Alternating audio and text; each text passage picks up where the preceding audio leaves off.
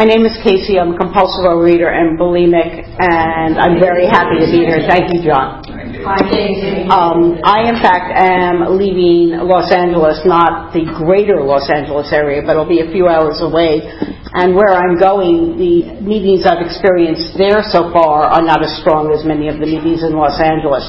So I expect to be listening to the podcast of this meeting almost every week. I mean, actually, I'm certain it's every week, but it might not be that week. You know, but I will, but I will, I will listen to them. So I'm grateful that people podcast these things. Um, I want to start by handing out things because they take a while to hand around. I looked at some photographs of myself in my disease, and I look pretty damn good in my disease. Uh, but uh, you know what was in my head, you're about to hear about. So um, I, um, I I've got real food issues. Uh, I uh, have real metabolic issues. I have almost died five times in my life from metabolic causes. Um, I was, uh, the last one was, well, not the last one, the penultimate one, it used to be the last one, was by my own hand, and that's what got me in these rooms. I said, I didn't really want to be killing myself, I just was. You know, if I was suicidal, there are simpler ways. So uh, I was born with something that my mother had toxemia. Let's start there. So I was being poisoned in the womb. They made sure to get me out. I was born probably not feeling very well, though I have no conscious recollection of that. I was then born with something they called celiac, with all the information about celiac that's around these days in retrospect, it could not have been celiac because that's incurable. But it was something like celiac. I was allergic to almost everything that upset my stomach. So for my first two and a half years of life, I lived on only soy milk and bananas. I pretty much got over that stuff, and I was okay until I was six. Uh, so from two and a half to six, I ate anything I wanted to. At six, I developed you know, a case of those kind of childhood, sometimes into adulthood, nightmare allergies. I had uh, hives when I ate any over 300 foods I was allergic to, so I didn't eat them. By the age of 12, I had outgrown almost all of those. I still am allergic to two pharmaceuticals, and I don't need to take those. They're not all that common. So I was okay until I was 21. At the age of 21, I became a type 1 diabetic. You have to have the genetic flaw. I mean, whatever has to happen to you physically or emotionally, spiritually, if we want to call it that, uh, can happen unless you have the genetic flaw. You won't become a diabetic, but I did. It happened to me in the midst of a nightmare breakup with a college boyfriend. He actually had had a nervous breakdown. And I became a diabetic, and uh, so I then had a diff- very different regimen in life, which I have to this day. And I was pretty okay because I had my form of bulimia, by the way, and it's not all that uncommon in women, in particular diabetics, is I'm a diabulimic. I have never stuck my finger down my throat. I, what I have done is taken less or no insulin when I should be. It's very simple to explain. Think of a car you put all the gasoline you want in the car. Um, it, you put all the food you want in your body. it doesn't go anywhere if you don't also turn the key or, in, you know, some cars press the button. And um, I wasn't metabolizing my food because I didn't want to. I did not want to gain the weight of the food I was eating. So I did that not very healthy thing seldom for many years. I did it for half a day, a day, whatever it was. Uh, then I was raised by a true narcissist, diagnosed by people besides her daughter. And, uh, you know, so I really didn't like myself. I thought I was just, you know, an incomplete, imperfect, marginally bad person. And um, but that was okay because I ended up in a career where I help people. I mean, I'm not a you know nurse in the ICU, but I help people. I help people with their careers. So lots and lots and lots of people like me. I mean, I was living in New York City at that point, and uh, Biden liked me. I was only in retrospect I realized this. I didn't know it at the time. I um, didn't like me, but I would have breakfast, lunch, coffee, a business meeting, whatever it was, with somebody who liked me, and that would last for 24 to 36 hours. So if you like me, I like me, and it worked for decades.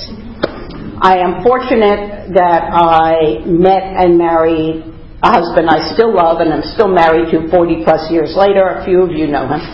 And um, so he loves me. I mean, I thought he was crazy, but he loves me. and um, I also want to talk a bit, it's not on my food story, but it is on my food story, because this was one of the most important realizations I had in my adult life, in part through 12 step programs that there's a huge difference between feeling loved and feeling lovable.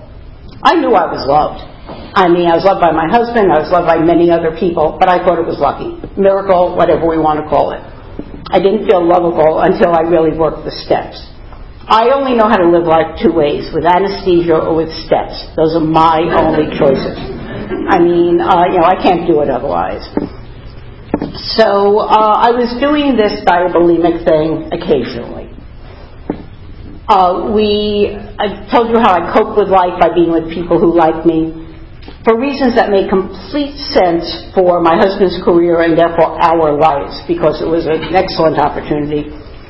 In 1998, uh, we moved out to California. I learned how to drive at 43 when I moved from New York City. I mean, I was a real New York City girl. And uh, so I was pretty unhappy. I mean, I went quite willingly. It made a lot of sense.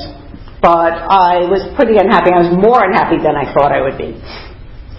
So I've always liked other inebriants, mind altering substances.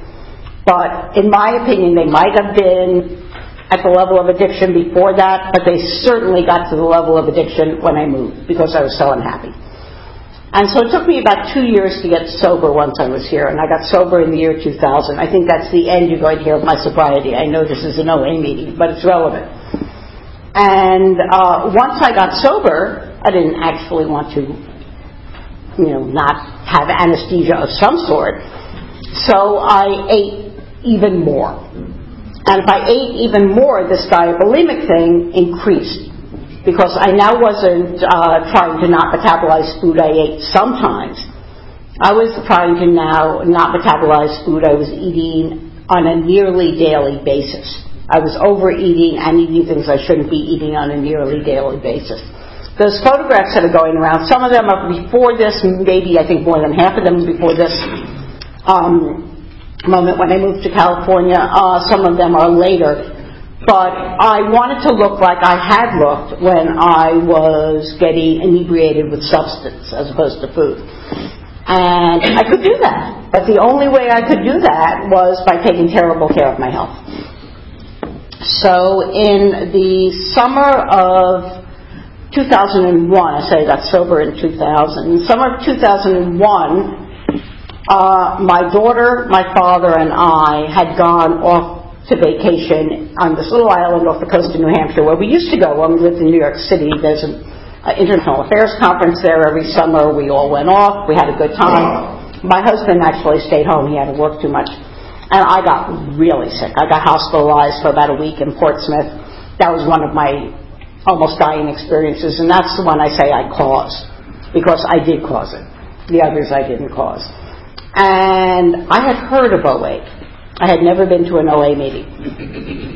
And I got back uh, late August, early August, I'm sorry. I don't think it's an accident that my very first meeting in OA was on Hiroshima Day. But on, but on August 6, 2001, I came to my first OA meeting uh, on Hill Street. Some of you know those meetings. And I couldn't find the place. Uh, but when they said, uh, had any newcomers come in since the start of the meeting, I was a newcomer who came in since the start of the meeting. And uh, I've been going ever since. It is without a doubt my hardest program. Um, but it is the one that I also had my lowest bottom in. And uh, you know I'm I'm also an Al-Anon, as many of us are, but uh, I never put, got myself into a situation that was truly dangerous because I wanted to like sacrifice myself to somebody else. You know that was that was not going on with me. So um, I it took me six years to become abstinent, and here's the story of how it happened. I wanted my abstinence to be what I was reading a lot of people say in those days, and I still hear people say, and some people in this room. I wanted it to be three meals a day, no excessive sugar or, you know, white flour. And in my case, because I'm a diabetic, I sometimes have to eat sugar or white flour to raise my blood sugars. But uh, no excessive. And uh, maybe a snack, maybe not a snack, but I would only eat as needed medically, other than three meals a day. So um, I could do that. I just couldn't do that. At the most, I got seven months. I would get a week or two or three or four months or two months or whatever. I had a sponsor who's often in this room. I don't see the person here today. I burned through sponsors in my first five years. I mean, totally burned through sponsors. And uh, some left me, some I left. And uh, I, uh, this person who's still a friend said one day, don't you feel like a complete failure? I looked at her, I said, of course I feel like a complete failure because I'm failing at this. You know, um, and she said, well, why don't you come up with an abstinence that's not silly, that you feel you can keep? You know, and there's somebody in these rooms uh, who I haven't seen lately, so maybe not, was in these rooms or is out of town and moved, but uh, whose absence was to keep coming back to meetings. That worked for that person. That person maybe couldn't do more than that. For me, that would have been silly. I don't find it hard to go to meetings. I love people. Uh, you know, I know a lot of us are isolators. I'm not. And so, um, what I found over 12 years ago now was a real bulimic abstinence. If I eat it, I metabolize it. If I eat it, I take insulin for it. I have never had a goal since then. And I didn't really for a while before, but I hadn't called it my abstinence. So I might technically have more than my amount of time, but I counted it from the day I called that my abstinence and uh, it was, you know, I don't run purposely high blood sugars. I used to love to run purposely high blood sugars because that meant I was losing weight. That was really cool. And uh, so, pretty sick. So, um, what I do now is I also have a food plan. My food plan is a real diabetic's food plan. It is very few carbohydrates uh, except as desperately needed, no straight sugar, no, you know. The other day, just this past weekend, my husband and I went down to South Florida to see my mother. And uh, my blood sugar was dropping, dropping, dropping in a hotel room, fortunately. And um, I had run out of oranges that day. We were leaving the next morning. I always have oranges uh, or raisins or something in my handbag. And I said, we're in a hotel room. They have to have packets of sugar. So I actually downed about four packets of sugar, five packets of sugar, because that's what was there. But I don't do that generally. I did in the last week though. So um, what happened is that when I then started to I talk about the steps. I'm over, I think I've got about 10 minutes left. And to me, when they write in the big book, it's to show precisely, I think that's the word, it might be exactly, I should know it by now, the forward, uh, how we have recovered is the purpose of this book. So let's do the steps, and I hope I get them finished before I have to stop talking. Step one, I just described my story. I knew it. When I was in that hospital bed in New Hampshire, I already knew the steps from my earlier program. I was in a fetal position, feeling horrible physically, and doing steps one, two, and three. You know, it was like, I need please, you know, take care. And um, step four, I don't know if I'm fooling myself, but I think I've never, even years and years ago when I first did it, have a lot of resentment. So ones I have may be powerful, but I don't resent a lot of people, places, or institutions. I may dislike them, but I don't resent them. And I once had a sponsor in this program, one of my early sponsors, who when I handed her my fourth step resentment list. She said, Really? That's all? And I said, Really, that's all? She said, Why don't you make a list of the people, places, and institutions that annoy you. That was a big list. that, that, that, that, that was a big list. And we actually did the work on every person, place, and institution on that list. But I, that's not how I treat my sponsees. When I get to 12, I'll talk about sponsees. So, step five, you got to tell this stuff to people.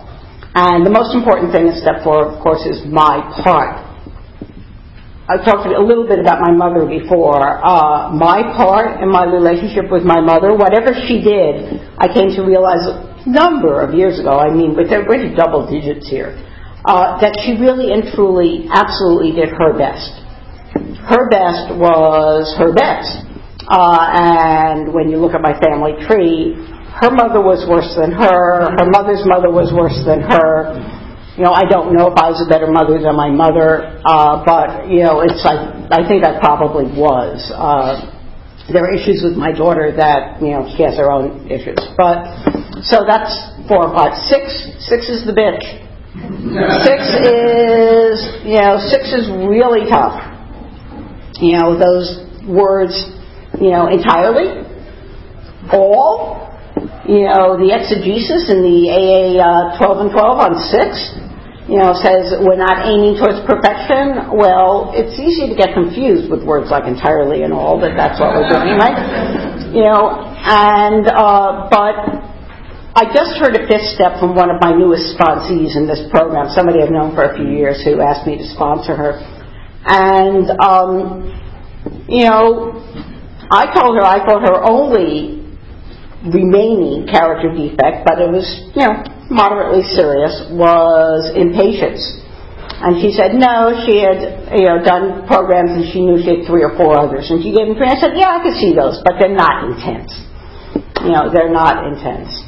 So seven, the nice thing about seven is that um, once we find these character defects, we don't have to remove them our higher power removes. And I didn't talk about higher power at all. It may end up being a question, or I may have time. But I have an unusual high power. It's certainly not supernatural.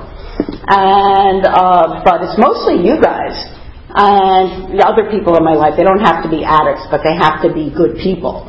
You know who um, can help me with that. Eight, because I had very few resentments, my eight step list was much bigger than my fourth step list. You know, I had harmed many more people than I resented. And um, what did I have to do with those people? Except when to do so would injure them or others. There were a few I really shouldn't make restitution to, even the verbal restitution. But the rest of them, I had to go do it. I will share a story that some of you know. But my first ninth step amends, I don't believe I've ever intentionally treated anybody as badly as I treated that college boyfriend I made reference to a number of minutes ago, the one that I became diabetic when we broke up. And I did creepy things to him. And he didn't want to marry me. How dare he? You know, we were we were 20, and he didn't want to get married. So um, my 25th college reunion was coming up, and I went to a college, tiny, tiny. My college graduating class literally had 51 people in it. And so I figured that for the 25th reunion, 35, 40, maybe 45 of those 51 people would show up. We all knew each other and cared about each other. And in fact, I think it was like 43 people who showed up. I suspected he would be one of them. I knew I would be one of them. And I knew where he, thank you. And I knew where he would, well, had worked a number of years earlier. I didn't know if he was still there. But I at first I called my sponsor, of course, because I was not on step nine. And I said, I want to jumpstart one of them. Here's why. And I don't want to run into this guy and not have made amends to him. So she said, oh, that makes sense. So I called where he had worked and I said, this is, you know, Casey, I'm trying to reach, oh, I didn't say that, I'm trying to reach so-and-so, yes, uh, who is, who, who's calling, this is so-and-so. Uh, it was about a 70 or 80 person operation. He was near the top of the food chain. The chances of him answering the phone were very small. But that's what happened. I said, I want to speak with you about something that happened many years ago. He said, here's my email address. So I did the right sort of ninth step None of it was his doing. All of it was my doing. And he got back in touch and said, uh, you know, I was in a bad place at that point also. It wasn't all you. I don't care if that's true. I mean, it may be true, it may not be true. What I care about is that in that weekend, a few months later, I probably saw him five, six, seven times. I didn't feel I hated myself any of those times. I didn't even feel I disliked myself any of those times. You know, it, it worked. Uh, steps 10, 11, and 12 are supposedly the maintenance steps I've had to do a second fourth step once. I think you know, some people do fourth steps as they go through them again. Uh, the way I work with my sponsees and the way my sponsor works with me and the way I work myself is that if it's old stuff that I just hadn't realized, it's a fourth step. If, and that happened once with somebody. If it's stuff I did yesterday or last week or last month, but it's not before I came into program, or it's not really old because I've been in program a while. It's a 10th step. And uh, I'm not promptly admitting it when I'm wrong. Uh, I, I'm not good at always seeing when I'm wrong right away. And I'm pretty good at seeing it when it's pointed out. If somebody says, you stepped on my toes and that hurts. You know, 11, prayer and meditation. I was raised by proselytizing atheists. I mean, my mother literally says, if you believe in God, you're not paying attention. And, uh, you know, and, uh, but I begin most mornings on my knees praying to a God I don't believe in. You know, I get out of bed, I'm on my knees, and what am I praying for? I'm praying, I was praying in my car coming over here to try to give a good talk. You know, what am I praying for? I'm praying for centeredness. I'm praying for connection. I'm praying for an ability to pay at least as much attention to you as I do to myself. I've also got this kind of double life, which all people in addiction programs have. I've got an extra one because I'm also physically ill. So my mind is always on some level of something of like, what's my blood sugar, right?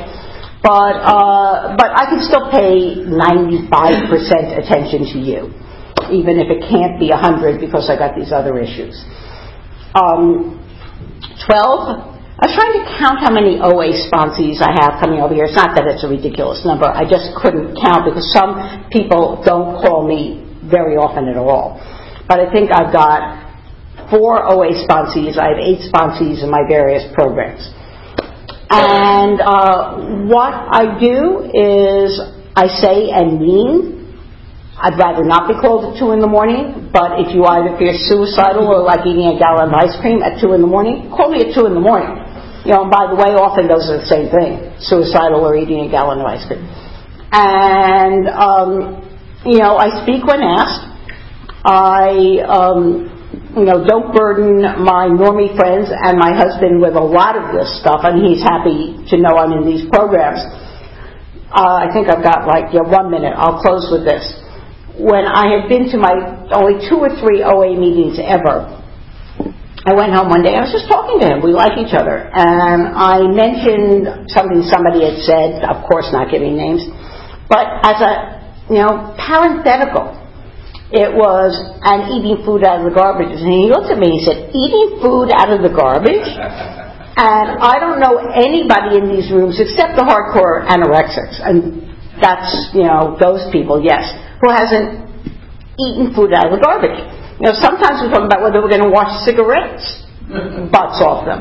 I've never smoked, so that's not my problem. Cigarettes, at least. But uh, you know, that's what we do. We can talk to each other here in ways that other people think we're nuts. And I am now done, and thank you very much. Now is the time for questions. Um, I am supposed to repeat the question, and if I forget, please remind me because I often remind people. And uh, questions that go till 9:30. Yes. Thank you. Casey, could you talk some more about your relationship with your higher power, how that came to be? If you turn things over, what do you what do you, what do, you do if you do that? How do you get help from this your thing. My question is, how do I turn things over to a higher power, and what who is my higher power? Um, my higher power is a variation on a Buddhist higher power. It's my own still voice. If I can get the noise, and there's a lot of noise in my out of my head, which is why I try to be centered. I try to be calm. I do meditate. I don't meditate a lot. Uh, I do pray, as I say, to a God I don't believe in, so that sounds, I don't know how to say it better than that. But I care about being still. I care about thinking what you guys do. I call my sponsor, since it's, you know, I call, I, I have three programs and two sponsors. I have a sponsor, sponsor in both programs. Um, I read the literature. There's somebody I love this story. There's somebody I know who, if uh, he woke up at 2 a.m. in the middle of the night at 2:13, he would read page 213. You know, uh, of course, that means you can't wake up after five. Yeah, but I want to go back to sleep. You know, and um, it's it's not that hard if I can get still I know what the right thing to do is. What I need to do is to get still. Thank you. I hope that's enough. Um, follow up on that. Um, what does it mean to pray to a God that you won't believe? What it means is to think that there's something outside of my natural self. My natural self is a little girl who was born, born having been poisoned then became sick, then became panicked, then became, you know, I look highly functional. I've done all sorts of good things in my life. Uh, but what I am is I've got this little voice saying, where's the next scary thing? You know, and if I can get rid of that scary stuff, that's how I pray to a God I don't believe in. The God, you know, I mean, do, I, I fundamentally really believe that there's a limited time frame and in two or three hundred years the human species won't be here because of the various things we're doing. I don't act like that on a daily basis. You know, I mean, it's, um, you know, I have to get rid of this stuff so that I can know my own still voice. I hope that's sufficient. I think everybody's confused about this with me, but I'm doing my best verbally to explain it. Ainsley. Um, could you talk a little bit about service and what it does for you? Service and what it does for me. Um, well, let's start with the simple, basic stuff, although I would tend to do this anyway, but it gets me to meetings. Uh, because I'm in three programs, as I say, I'm moving out of town in a pretty short period of time, but where I am, I take commitments at least one in every single one of my programs. So minimally, I'm getting to a meeting a week in that program. I like to go to morning meetings. I'm not a night person. Um, uh, my sponsors, um, well, no, I'm sorry, my sponsees. I I talk to people. I mean, I uh, I've been the newcomer contact here three, four, five times. You know, I mean, if somebody wants to come over and talk to a newcomer, and I typically, when I'm giving my newcomer announcement, say, if you knew or you just want to talk. You know, it's, um, I believe all the answers are for people who like to get things out of books in the big book of Alcoholics Anonymous. I really am a book thumper. Uh, but uh, I think the 12 and 12 for the OA is good too if people can't relate to things that feel more rock bottom than your own. My, my food story is rock bottom, but not everybody's is. And uh, so, um, you know, I'm always happy to help, uh, but I also volunteer to help. On the birthday party uh, a few years ago, I haven't had a position at the birthday party. I volunteered in the last few years but I was, I think I volunteered to be newcomer uh, chair, but what I decided to do, and it's become a tradition since then, is four years ago maybe, I said, let's give away books to newcomers. So we started to, all around Los Angeles, ask for people to donate new or used books for newcomers at the birthday party, that kind of stuff. Yes? Thank you, Casey. Um, in the beginning, you talked about feeling loved but not lovable. Would you talk about where you are now with that? Sure. Uh, loved and not lovable where I am now. I didn't repeat the last question. It was kind of obvious, but I was bad to do not do that. That was about service. Uh, the uh, this one is talk more about feeling what it's like to feel loved and lovable. Uh, well, the great thing about feeling lovable is that at least for some relatively short period of time, it's less crucial if I feel loved. I mean, let's say that I'm working on a project for work that's going to take four or five hours.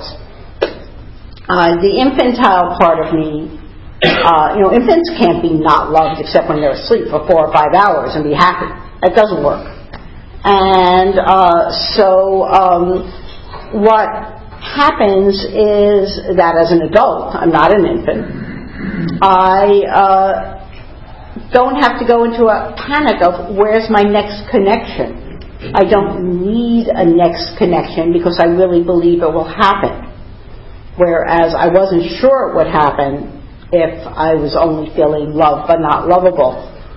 There was a moment, I, I say I lived in New York City, I always assumed I would die young. It hasn't happened. It's too late. But uh, you know, it's. Um, I, I was walking down the street and I heard one of these big trucks screech its brakes, and I was in Midtown, and I said to myself, nothing happened. It wasn't an accident.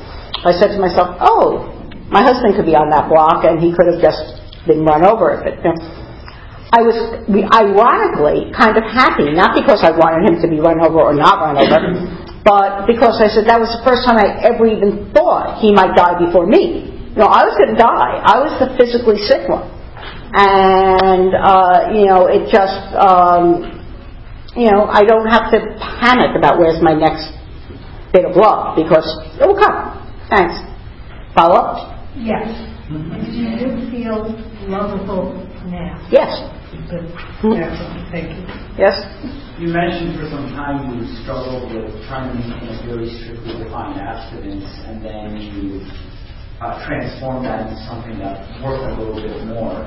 Was it difficult to trust a less defined abstinence, and if so, how did you develop that trust that would work in your?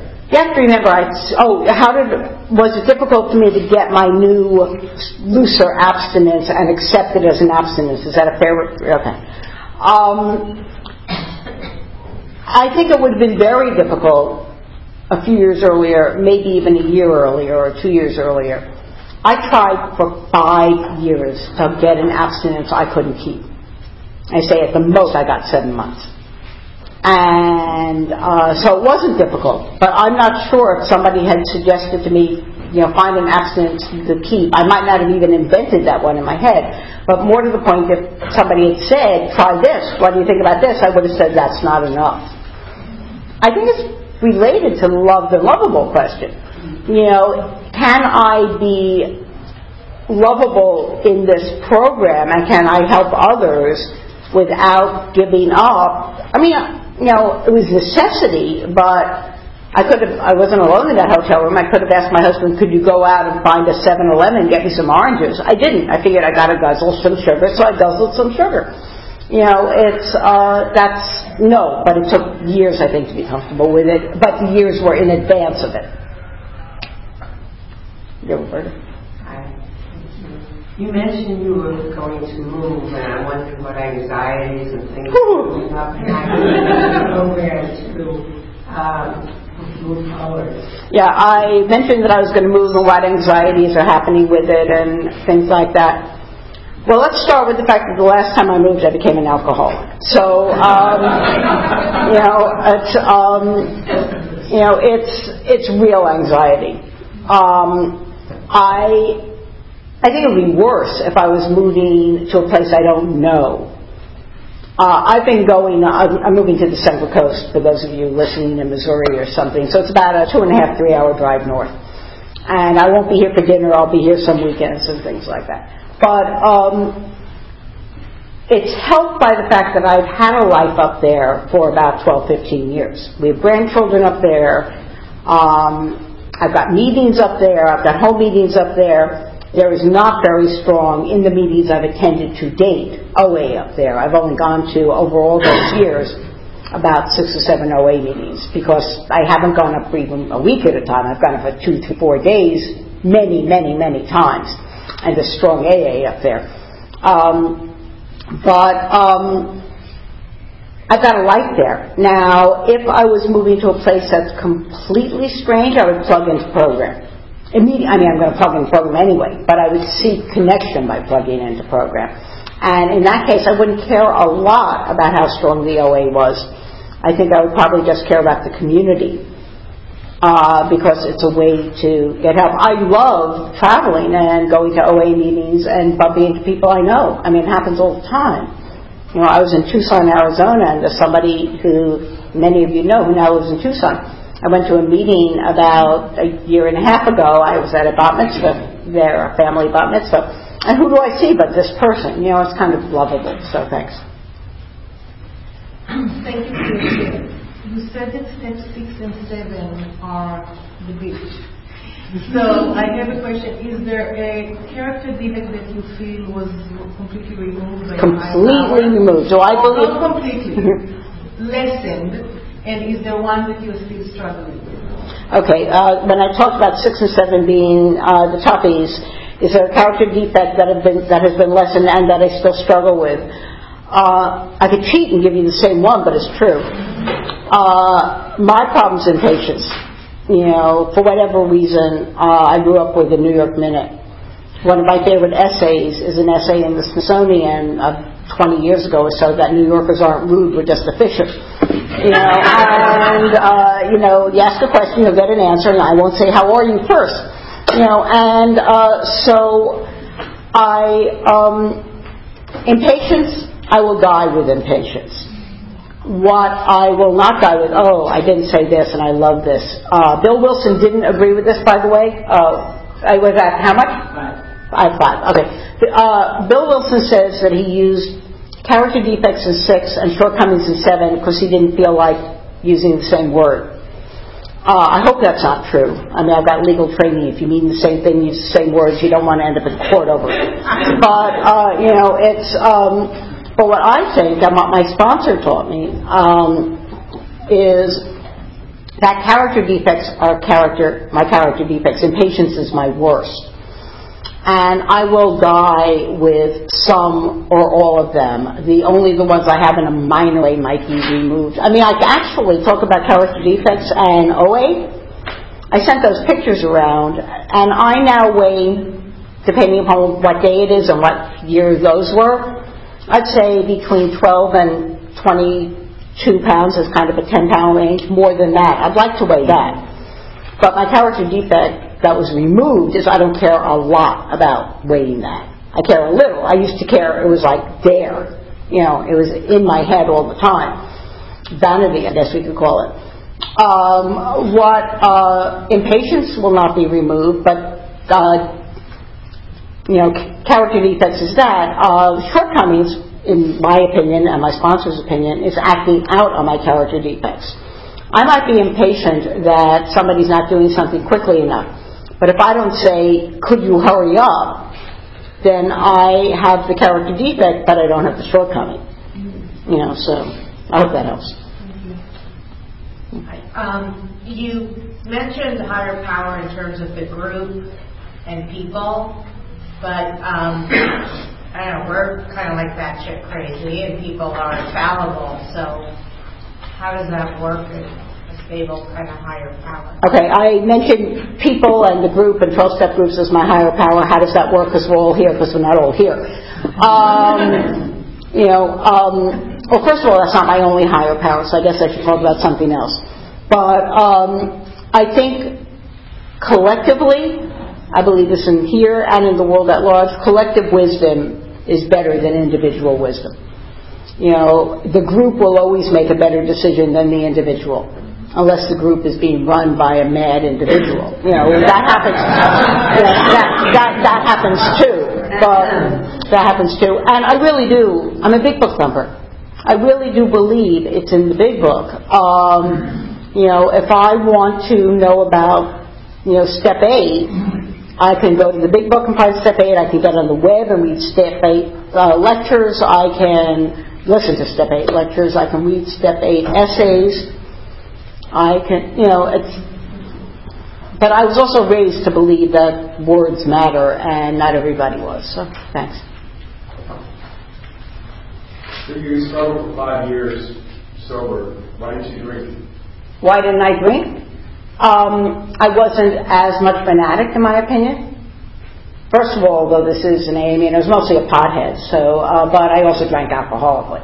And, um, I, it was, I don't know, I think I wasn't as much of an addict. You know, I think I'm more of an addict to this thing. And I'm, and I was more of an addict, which is talk about character defects, to looking a certain way. Carol? Um, thanks for your share. of uh, life on life's terms. When you just want to strangle life because it's really being a jerk. I mean, terms are just feel unacceptable. How do you get into acceptance?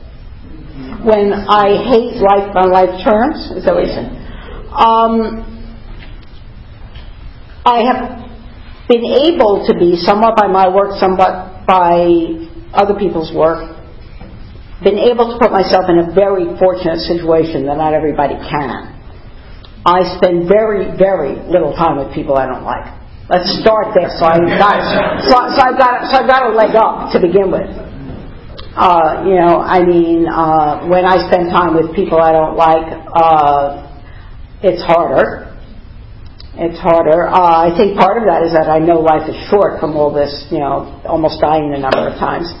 Uh, but um, I try to figure out what I can usually do to. It's usually a person that's bothering me. It's not always a person, but it's a person. I really do try to figure out what I can do to help that person. I know that's an oxymoron. I, I'll, is that it? Yes. Okay. There's a story about my mother-in-law who I ended up loving that I can tell you after the meeting. Okay.